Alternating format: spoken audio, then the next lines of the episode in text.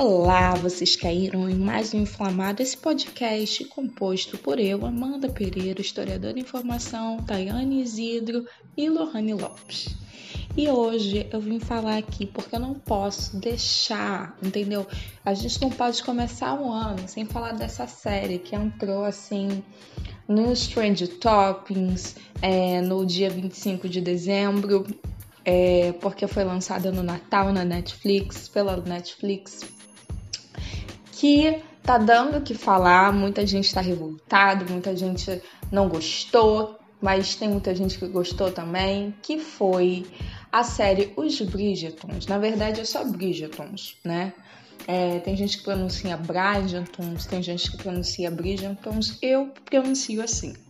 Essa série eu já conhecia, né? É derivada dos livros da Julia Quinn, né? É, chamada de Julia Quinn, ela adotou esse pseudônimo. Na verdade, o nome dela é Julia Pottinger, mas aí ficou Julia Quinn ela se apresenta assim nos livros, é escritora americana, né, estadunidense, como eu digo, assim, não dou esse créditozinho a eles que acham que eles são a América, eles são uma parte pequena da América.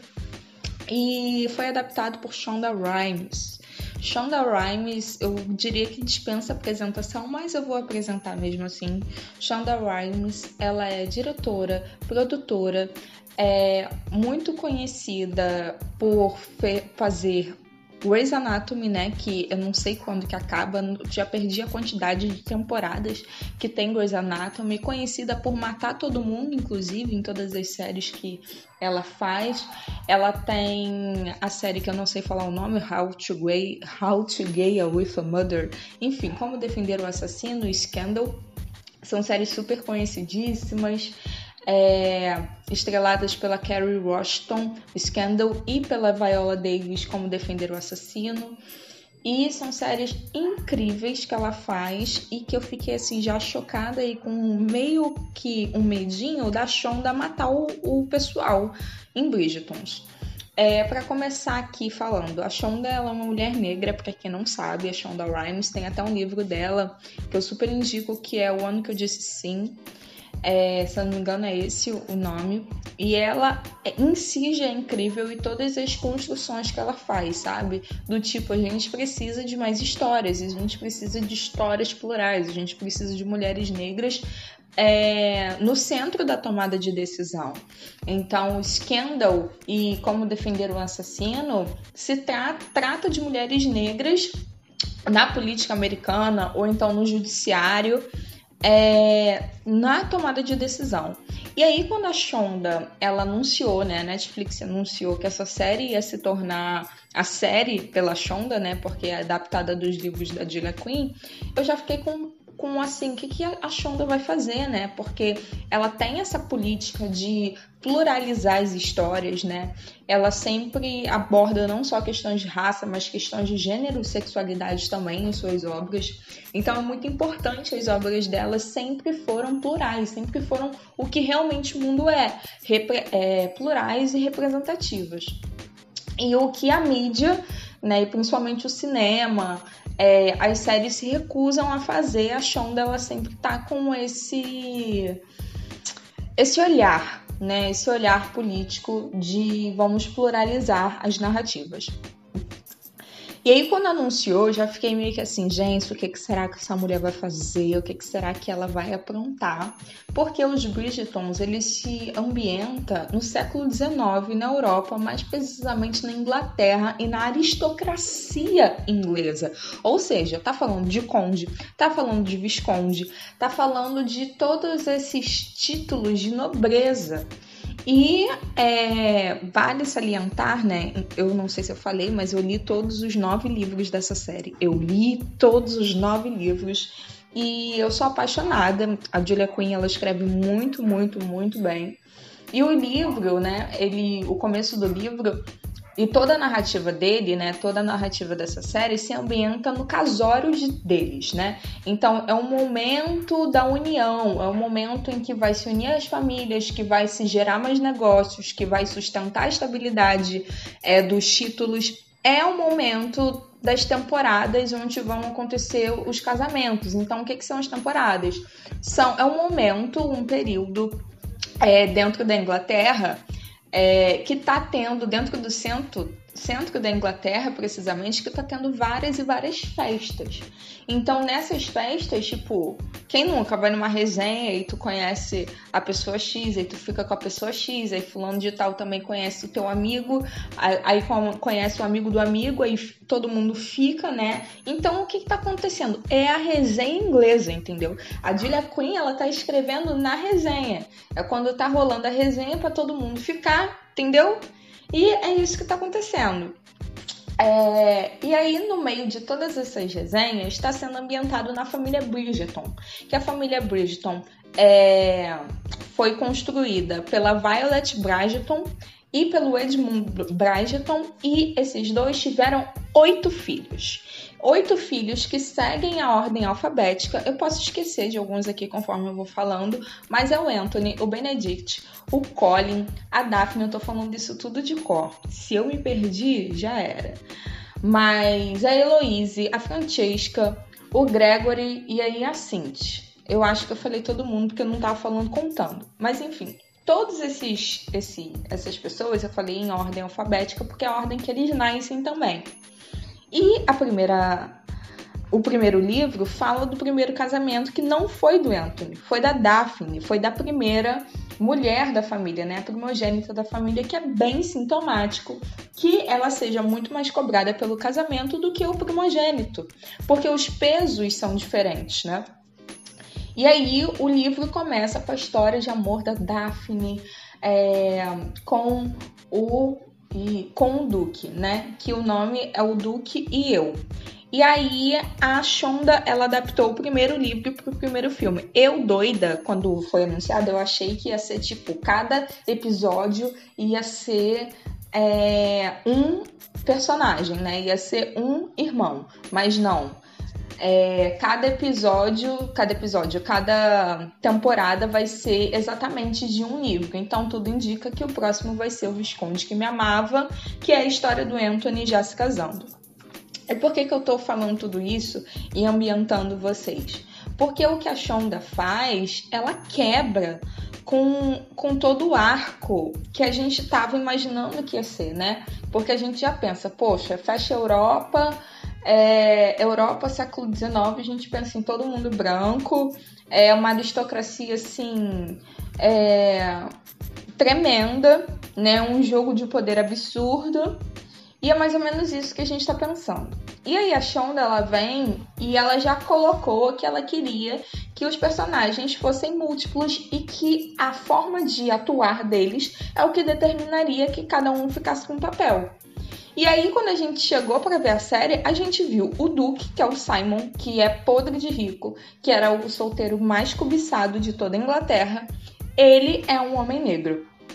E isso foi uma das melhores coisas que eu já vi, porque quebra exatamente com o que a gente estava pensando. Sim, gente, é um mundo onde a hierarquia de humanidade, ou seja, onde o racismo ele não existe. O racismo antinegro, o racismo anti-asiático, porque também tem pessoas asiáticas dentro da aristocracia e elas estão ali é, vivendo a vida delas, não sendo é, etiquetadas, não sendo, enfim, é, oprimidas, né, de alguma forma, mas ainda se perdura as diferenças de classe e as, diferença, é, as diferenças de gênero, né? Principalmente dos papéis de gênero e a questão da sexualidade também. A Shonda aborda lindamente. Enfim, vamos começar aqui. Tem um livro do Achille Mbembe que é a crítica da razão Achille Mbembe, né? Que é um filósofo camaronês que eu acho muito importante da gente ler, que é a crítica da razão negra. E ele está falando exatamente sobre essa construção do racismo e da hierarquia de humanidade. É isso que o Achille Mbembe ele tá pautando e tipo assim, cara, como é que isso, né, na leitura do Achille Mbembe, como é que isso se configurou? Como é que como é que a gente chegou a esse patamar é, de genocídio, o patamar de etnocídio que a gente está vendo aqui é, eu posso abrasileirar né, nas camadas indígenas é, nas camadas negras, como é que a gente chegou a isso, né? E o Mbembe, ele vai mapear toda a construção que eu já falei é, em outro episódio, contando um pouco da Grada Quilomba, né? É um pouquinho desse raciocínio, de entender como a supremacia branca ela está se construindo e os moldes do que que ela está se construindo. Então, ela se constrói enquanto é, racional, enquanto humana, né, enquanto benevolente, enfim, todos, todos, toda uma regra, né, de humanidade que ela vai colocar, ela tem a régua da humanidade, ela vai colocar para si o padrão e vai construindo os outros, né, o que a Grada Quilomba chama de outridade. Por que, que eu fui pelo mesmo raciocínio? Porque é mais ou menos esse raciocínio que o Achille Mbembe tá falando, mas o que, que o Achille Mbembe ele também tá falando? Que esse etiquetamento pesado que vai se construindo é, não só no século XIX, né? um pouquinho antes já vai se gestando. A gente tem, por exemplo, Hegel que está escrevendo no século XVIII, ele já está escrevendo sobre o continente africano, né? que a África não tem história. Kant já está sendo racista antes, né? um século antes. Então, assim, toda essa forma de pensar europeia, de etiquetar o ser humano, né? de hierarquizar o ser humano. Isso aqui é humano, isso aqui não é. Né? é, já está sendo gestada na, na ideia de Achille Mbembe, né, nesse livro que eu falei, A Crítica da Razão Negra, ele mapeia como uma forma de desviar questões relacionadas a gênero e a classe. Então, é, essa é uma forma de divergir né? De falar assim, ah, isso aqui agora importa mais, tá entendendo? A gente olhar para a raça, entender que a gente é mais humano, que a gente é mais humano não, que nós somos os únicos humanos possíveis e passíveis de existir, somos nós. E aí é uma forma de de dar uma visibilidade maior a questões e nublar outras questões né? E aí a gente já pode pensar na construção da nacionalidade, né? Que está vindo aí também. O que que é nosso, né? O que que é endógeno, o que que é identidade. Então, a construção da nacionalidade se faz pela diferença também. Não é à toa que os estados nacionais, né? Um pouquinho de história para vocês, para vocês lembrarem que eu sou historiadora. A emergência dos estados nacionais começa no século XVIII e vai caminhando para o século XIX. Então, a gente tinha enfim, o Império Otomano, né? A gente tem o chanceler, que é chamado chanceler de ferro, que é o Otto von Bismarck, é um pouquinho depois, mas enfim, eu já estou avançando um pouquinho na história, só para vocês lembrarem do que, que eu estou falando, né? É, mas para vocês entenderem que essas lutas nacionais elas estão eclodindo, elas estão eclodindo na Itália, elas estão eclodindo em outros locais e estão entendendo se afirmando que é identidade ao mesmo tempo falando assim, não, isso aqui vocês são diferentes da gente. Então, o que, que é igual, né, colocado como igual, o que não é. Isso vai tudo pelo mesmo pensamento que é da construção da discriminação, é a construção da diferença, né? É, eu só me torno a outra pelo processo de discriminação. Então aí a gente vai perceber depois muitos movimentos xenófobos, a gente vai perceber muitas coisas. Então, essas estruturas de pensamento, elas estão sendo é, elas estão ali, né? Tá tudo no mesmo saco chamado Europa. Então, essa construção de se autodeterminar como uno, por que, que eu tô falando isso? Porque vai muito, a gente pode pensar muito em Achille Mbembe quando a gente está vendo é, os Bridgetons. Porque é um mundo onde não tem racismo, mas continua a luta de classes, continua a, as divergências né, e os tratamentos por gênero. Não é à toa que a Daphne é a primeira a se casar e existe toda uma uma coisa que no livro não tem, né? Uma conversa que ela tem muito com a Heloise, que é a irmã dela que vai se casar depois, ou melhor, que tem que se casar depois, mas ela não quer, que é do tipo assim, mas eu tô abrindo caminho para você ter bons casamentos. E a Heloise fala, mas eu não quero me casar. E a Daphne chega um momento que ela fala assim, eu não quero isso para mim também. Será que a minha vida é só essa? A minha obrigação, eu fui criada e gestada para casar e ter filhos? E se eu não tiver um bom casamento, eu vou me ferrar?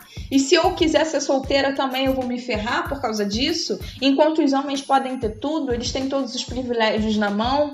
E isso é muito colocado pela Shonda e que fica um pouco nublado, eu diria, né? É, se a gente olhar com menos criticidade, né? Porque a Julia Quinn ela não pontua isso de uma forma muito tácita, que é que os homens eles esfregam na cara privilégio deles, eles fazem o que eles quiserem. A maioria dos Bridgetons eles são conhecidos como libertinos e principalmente o Anthony, né? Já adiantando o Visconde que me amava, ele é conhecido como o maior libertino de Londres. É, o maior libertino da Inglaterra. Então ele faz o que ele quiser, ele sempre tá na cama de várias mulheres. É... E as mulheres elas não podem ter um mínimo, um mínimo contato com é, com, enfim, com o sexo oposto, né? Pensando na sociedade heteronormativa que a gente já vai chegar lá. É, elas não podem se relacionar de forma afetuosa ou de forma sexual. Não podem. As mulheres que querem um pouquinho de independência, elas já são jogadas para escanteio. E aí existe todo um construto que não se abandona é, na obra adaptada, né? pela Shonda Rhimes, que é o construto da pureza, né? E que esse construto da pureza, esse arquétipo, eu diria, da pureza, é configurado a mulher branca, né? Se a gente olhar no mundo onde tem hierarquia de humanidade, é configurado somente a mulher branca, que é que ela tem que ser virginal, que ela tem que ser pura, que ela tem que ser intocada, né? Porque isso não cabe a mulher negra no sentido de. Não é isso que se espera do estereótipo da mulher negra, né? É, a Lélia Gonzalez, que é, socióloga, que é uma socióloga muito, muito famosa, não é uma socióloga, é a socióloga, eu já falei dela aqui, né? A Lélia Gonzalez, ela define bem, principalmente nos âmbitos brasileiros, a figura da mulher negra, a figura entre a mãe preta e a mulata, né? E, e, é isso mais ou menos que se espera de uma mulher negra, né? Não tô falando que é isso que uma mulher negra é, mas é o estereótipo da mulher negra. Ela tá ali para te servir, para limpar seu chão, para cuidar dos seus filhos, ou ela tá ali para te satisfazer sexualmente, mesmo que ela não queira. Né? Ou seja, para ser abusada sexualmente, para ser estuprada. Então ela tá ali para servir. É...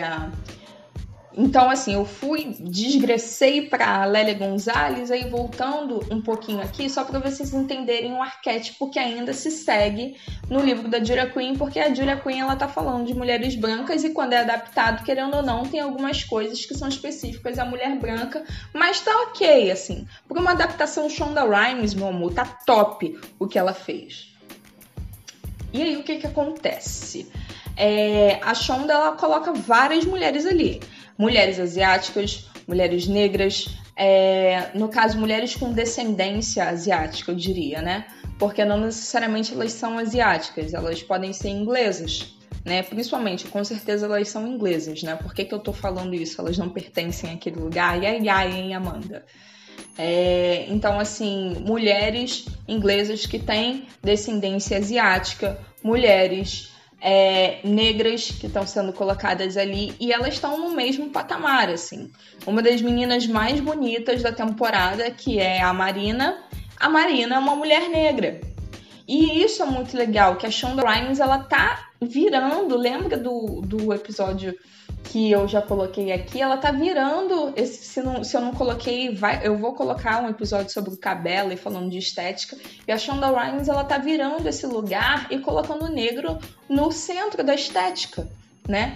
Que é bonito e que é belo. O solteiro mais cobiçado de Londres é o Duke, é o Simon, e ele é negro. É...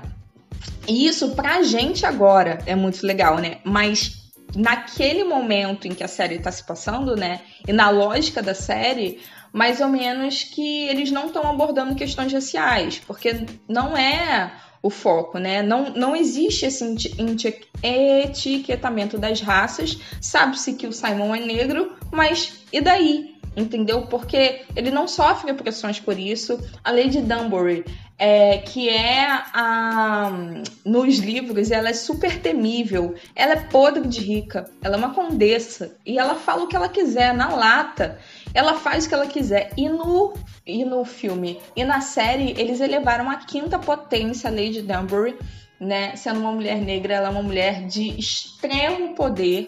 E ela faz, né, coisas que são ditas como imorais na surdina da sociedade que eu não vou dar spoiler aqui, mas vocês vão amar a Lady Danbury, né? Já gostava dela nos livros e quando eu vi, foi uma das personagens que, nossa, eu já vou adiantar aqui que essa personagem foi a que eu mais gostei sendo adaptada, de verdade, assim, eu amei.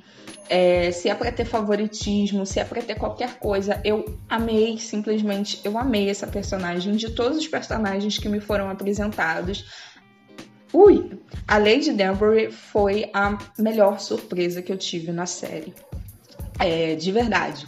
Eu, a minha voz ficou assim porque eu meio que eu fui respirar e aí fui engolir entendeu? Eu não tô emocionada, juro. É, mas enfim, essa série ela não tá tratando dessas questões, né? Ela não tá tratando do etiquetamento, né, da hierarquia de humanidade, porque isso não importa. E é por isso que vale a pena a gente pensar no Achille Mbembe quando ele fala é, que o racismo ele foi criado para é, desviar a atenção de outras coisas e peraí, vamos construir um inimigo comum aqui, né? É isso. É, é essa a ideia, a construção de um inimigo comum. A gente tem que se unir, nós brancos, e a gente constrói vários inimigos e domina né? Então, é a desculpa para extermínio é, é, a desculpa para o extermínio e dominação de raças. É isso. É, isso não quer dizer, galera, que o racismo ele, ele só existe é, ele só, só existe a partir do século XIX. Já tem relatos de que já existiam diferenças de raças, né? Como eu já falei, é, Hegel, Kant tem escritos aí antes já falando absurdos, mas isso não diminui a importância dele hoje, né? Essa, esse mapeamento que o Achille Mbembe está fazendo, né? Esse filósofo está fazendo, é um mapeamento, porque ele é duro e ele é cruel e ele mata, né? Populações indígenas, populações negras, enfim, ele está matando, ele está estruturado e dentro da nossa sociedade, né? Dentro da sociedade ocidental. Então, assim, é só para vocês não entenderem, tipo assim, ah, uma mera invenção. É só a gente fingir que não existe. Não, não é uma mera invenção. É uma construção de uma ideia que se estruturou politicamente para dominar os povos e exterminá-los. Inclusive, eu deixo a menção honrosa aqui a Aimé Césaire, Discurso sobre o colonialismo. Aimé Césaire é um filósofo martinicano, né? E ele vem é um, de, um teórico decolonial, eu acho que ele é decolonial. E ele vem com toda a sua fúria aí decolonial é, falar sobre o racismo e a construção desse racismo e o que que essa dominação faz. Então, assim, eu deixo a menção honrosa aqui a César. Quem, quem diria que eu fosse falar de César falando de Brageton, gente? Mas assim, estou louca. Mas aqui, ó, só descansando, vamos falar do que a série fala, né? Já, já que eu já dei uma pincelada aqui.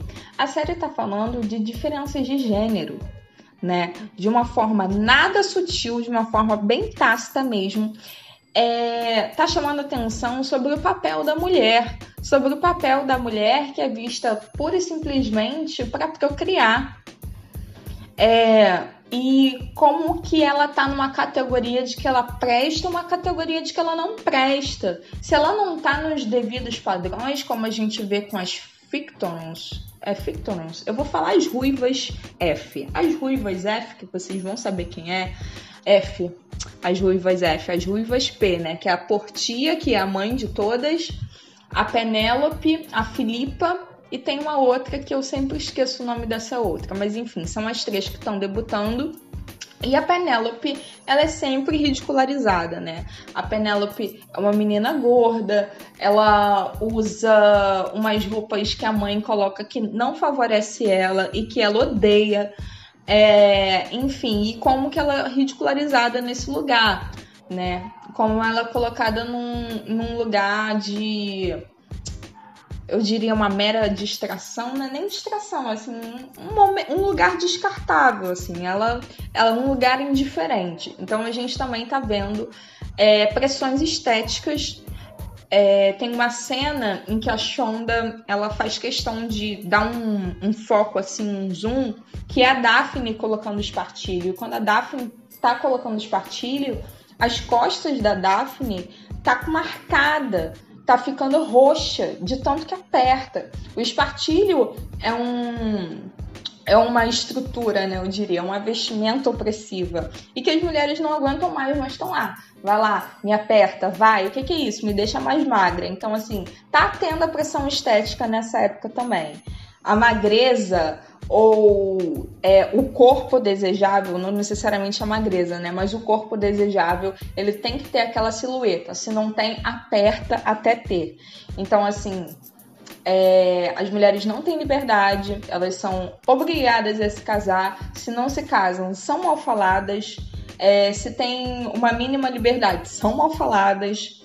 É, então essas diferenças de gênero elas estão bem explícitas na série e isso é muito show de bola. Diferenças de classe. Tem um momento em que a Portia pega na mão da Marina, né? Que a Marina tá sendo abrigada na casa dos F, eu vou chamar assim, sendo aplicada, a, abrigada na casa dos F. E aí a Portia, um, um spoiler aqui, Marina está grávida e não quer se casar. E aí a Portia vai e pega na mãozinha de Marina e coloca ela num, num bairro periférico e fala assim: ah, isso aqui que é o seu destino. Que são mulheres lavando, é, limpando as ruas, né? Que já são. que elas estão com uma vestimenta menos elaborada, né? Pessoas pedindo dinheiro, enfim. E aí a gente vê ali nitidamente a diferença de classe na série. E aí a Marina fala assim: Eu não tô entendendo porque você tá vindo aqui e me comparando a essas pobres pessoas, elas não têm culpa disso. A gente tá, no, a gente tá ambientando, né, num lugar aristocrata. Tem que se entender que. Ah, como é que eu posso dizer? Tem gente que tá re, retendo muito dinheiro, né? Como toda nobreza toda a aristocracia inglesa e tem gente que está trabalhando e não está tendo nada. Então, assim, não tem distribuição de renda. Não tem uma mínima distribuição de renda ali. E o legal da resposta da Marina é que ela fala que ela não ridiculariza aquelas pessoas. O que no livro da Julia Quinn a gente não vê nem a camada dos de baixo, assim, a gente não vê nem o que a camada dos de baixo, né, Thompsoniana. É, Ep Thompson é um teórico que ele está enxergando de uma forma estrutural, né, de uma forma pós-estrutural no caso, ele está vendo as estruturas e as camadas de classe, né? E aí ele meio que chama de a camada dos de baixo. E aí, como ver e como escrever a partir desse lugar. E quem, quem é de história gosta muito dele. Eu não. Mas aqui eu não vou falar o porquê. É, não, não tô com tempo para criticar o Ep Thompson agora. Não tô. Tô sem tempo, irmão. Sem tempo mesmo. E aí, é, a Marina ela dá uma resposta do tipo: essas pessoas são tão dignas quanto nós e elas estão tentando se sustentar. É, você não pode fazer isso, você não pode achar que elas estão ali porque elas querem, você não pode julgar a aparência delas. Então, assim, a Marina ela dá um tapa na cara da sociedade, eu diria um tapa na cara da aristocracia. E, como eu estava falando, no livro não tem menção à camada dos de baixo, não. É, nenhum é, subalterno no livro tem nome. Eu acho que no livro 9, no livro 9 que eles vão dando mais o nome dos criados por causa do jogo de pau mal. Né, que é um jogo que quem leu o Visconde que me amava vai gostar. é do 9, que eu acho que é Felizes para Sempre. Que é, uma pergunta, no caso, e, felizes, e viveram felizes para sempre? Será? E eles falam mais dos criados e do nome dos criados. Mas eles chamam de criados. Do tipo assim, ah, eu pedi pra criada fazer. É, fazer biscoito. Eu pedi pro mordomo trazer sei lá o que. O mordomo da, da família X veio aqui. Eles têm poucos nomes. E, e quando tem nomes, eles só, só, só são chamados uma vez. Não tem essa coisa de martelar um nome até a gente entender, né? Quando tá falando dos aristocratas, é tipo Anthony, Anthony, Anthony, Anthony o tempo todo, né? A gente entende, a gente pega o nome dele. Quando são das camadas dos de baixo, ou é criados ou é tipo assim, psil. Eu tô brincando, não é psil, eles chamam de criados mesmo. E na série da Shonda, já deixa bem é, marcado a diferença de classes também, porque os criados eles têm nome, tem vários que têm agência ali, né? Eles estão agindo por conta própria, é, ou então eles estão meio que ajudando. É, ajudando a patroa, eu colocaria como patroa, enfim, mas ajudando é, a, a, patroa, enfim. Mas eles têm nome, eles vivem, eles falam, isso é muito legal, porque no livro quase não tem. Tem uma cena que eu queria deixar aqui, que é bem legal e que isso jamais aconteceria num contexto real, que é a cena da Heloise. A Heloise, ela tá desconfiada de quem é a Lady Fofoqueira e aí ela entra na, no quarto de uma das. Eu acho que é mordoma, não, é governanta, Amanda. Da governanta, ela entra no quarto, no quarto da governanta. E aí a, a senhorita, que eu esqueci o nome dela, a senhora X fala assim: Olha aí, eu criticando e esqueci o nome da mulher. Aí a, a, senhorita fala assim: Você não pode entrar no meu quarto, você tá louca? Eu deveria te dar uma bofetada pra você estar tá entrando aqui. E aí a Heloísa ela fica assim: Mas eu sou a sua patroa. E, aí ela fala assim: Tipo, eu limpei a sua bunda. Ela fala tipo isso: Eu limpei a sua bunda. Me respeita, garota. E tipo, manda a Heloísa embora. Isso é muito engraçado. E é bem legal de se ver, mas isso jamais aconteceria na vida real, provavelmente a governanta teria sido demitida, sinto lhe informar. É, mas é legal ver esse ver esse lugar que está sendo explorado ali dos subalternos, que eles estão falando, que eles brincam, que enfim, eles têm as tiradas deles, e isso é bem show de bola. Agora, eu deixei por último a sexualidade para poder falar, e a, sexualidade, a sexualidade ela é abordada não nos primeiros episódios, eu acho que do meio pro final da série. Se eu não estiver enganada, é do meio pro final da série, que é quando Benedict descobre que o seu amigo é, gosta de se relacionar com homens, né? Eu não diria que também, mas pelo que dá a entender, ele é gay. Ele não é bissexual, mas ele é casado com uma mulher porque eles criaram um status para si. Então, com um casamento sólido, ela tem seus privilégios, ela tem a sua liberdade, né, de ir em determinados locais sem uma acompanhante, de fazer determinadas coisas que o título de mulher casada, né, porque ela tá sobre a proteção e o nome do marido, lhe permite, né, aí o machismo de novo. E é, ele, ninguém questiona a sexualidade dele. É, então ele pode se relacionar com os homens que ele quer. É, e aí eu fiquei assim, caraca, parabéns, Shonda, você conseguiu. É, e aí a Shonda ela aborda a questão homossexual, né?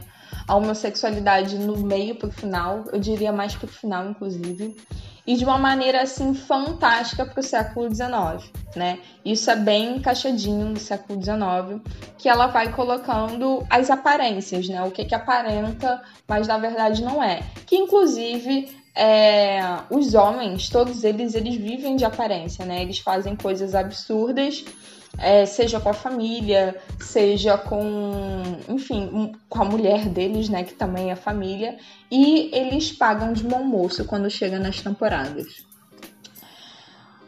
Ah, agora eu queria aqui me desabafar e falar aqui o que fizeram com Anthony, hein?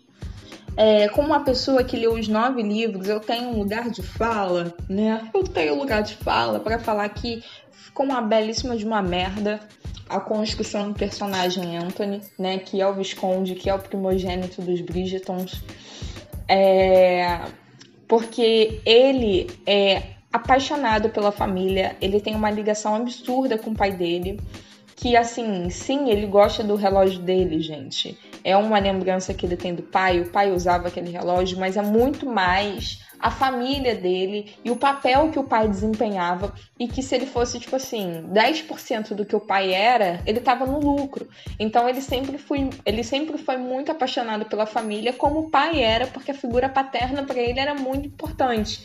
Ele brinca que no livro, né, pegando o livro Visconde que me amava, que porque ele viveu dois anos a mais do que o Benedict, que a diferença deles é de dois anos, ele já se sentiu maioral, porque ninguém viveu tanto tempo quanto o pai, é, que protegia a mãe dele, né? E na série cagaram tudo com aquela personagem Siena. É, e que ele viveria com a Siena, que ele fugiria com a Siena, que ele vai duelar, né? Um spoiler aí, e que a preocupação dele é ficar com a Siena, né? A preocupação dele não é com a mulher, é, e a gente, e lendo o livro do, do Visconde, a gente vai saber que ele não tá nem aí para nenhuma mulher. Eu queria deixar isso aqui bem claro.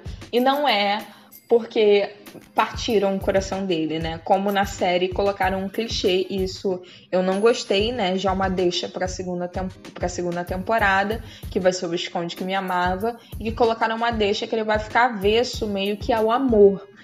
E não, ele não fica avesso exatamente ao amor porque ele foi magoado por alguém. Mas ele é avesso ao amor porque ele tem um motivo. É, então eu deixo aqui a, a minha total é, repulsa ao Anthony né, que construíram como um cara babacão, como se o Anthony do livro não fosse tanto, né? O Anthony do livro, ele é mandão sim, tem horas que ele é arrogante sim, mas ele jamais deixaria, é, ele jamais falaria com a mãe no, no tom que ele fala. É, eu sei que foi para deixar mais explícito o machismo dentro daquele momento, só que não o Anthony né? Porque a última palavra é a da Violet nos livros. Quem comanda as coisas é a Violet, né? Eu diria que quase a chefe de família é a Violet e quem cuida dos negócios, né? E como é que vai, para quem vai o dinheiro, como vai, é o Anthony. Mas porque tem um título, mas a Violet também não deixa de ser a viscondessa. Só passa o título se o Anthony se casar. Então eu queria dizer aqui que ela tem um poder e que ela é tão respeitada quanto a Lady Dunbury. E que no livro fazem da. E que no filme. No filme é louca. Que na série fazem da Violet uma mulher é, submissa. E isso a Violet, com todas as questões estruturais que a gente sabe do século XIX, o cachorro começou a latir misericórdia e todas as questões estruturais que tem no século XIX, a Violet não é. Não é. Porque ela é uma mulher viúva, ela tem todo um status diferente, né? Que a viuvez relegou para ela.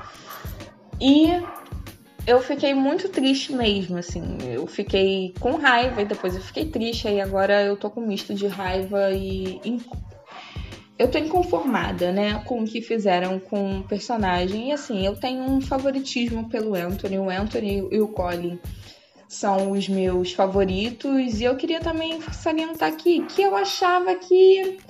Assim, eu sei que aparência não é tudo, galera. Eu, eu sei que teve é, pessoas que foram diferentes da descrição do livro, mas assim, o Colin poderia ser outro, hein? A descrição do Colin não é aquela, hein? Eu fecho assim, eu fecho se a descrição do Colin não é aquela vocês imaginam qual é. É isso, assistam é, Bridgertons, que é uma série bem legal, principalmente porque aquela sériezinha Água com Açúcar te dá uma raivazinha, assim, bem de leve de alguns personagens. Não é uma coisa tipo assim, eu vou odiar ele, ou então, nossa, eu tô passando mal porque vai ter reviravolta. Vou dar um spoiler bom aqui, é que a Shonda não vai pegar ninguém de surpresa com morte. Não nessa temporada tá? Então, assim, as mortes ou elas são esperadas ou elas não acontecem.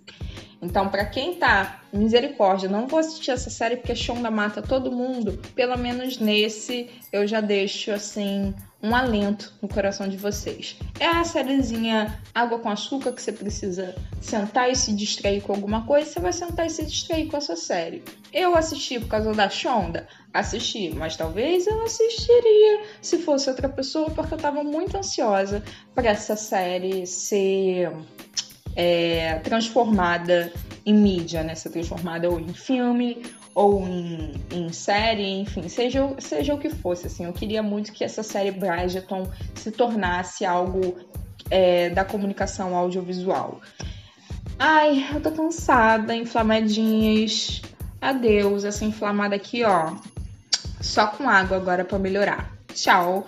Se protejam, usem máscara, esperem a vacina para aglomerar. É importante a saúdezinha de vocês, tá? Tá? Tchau.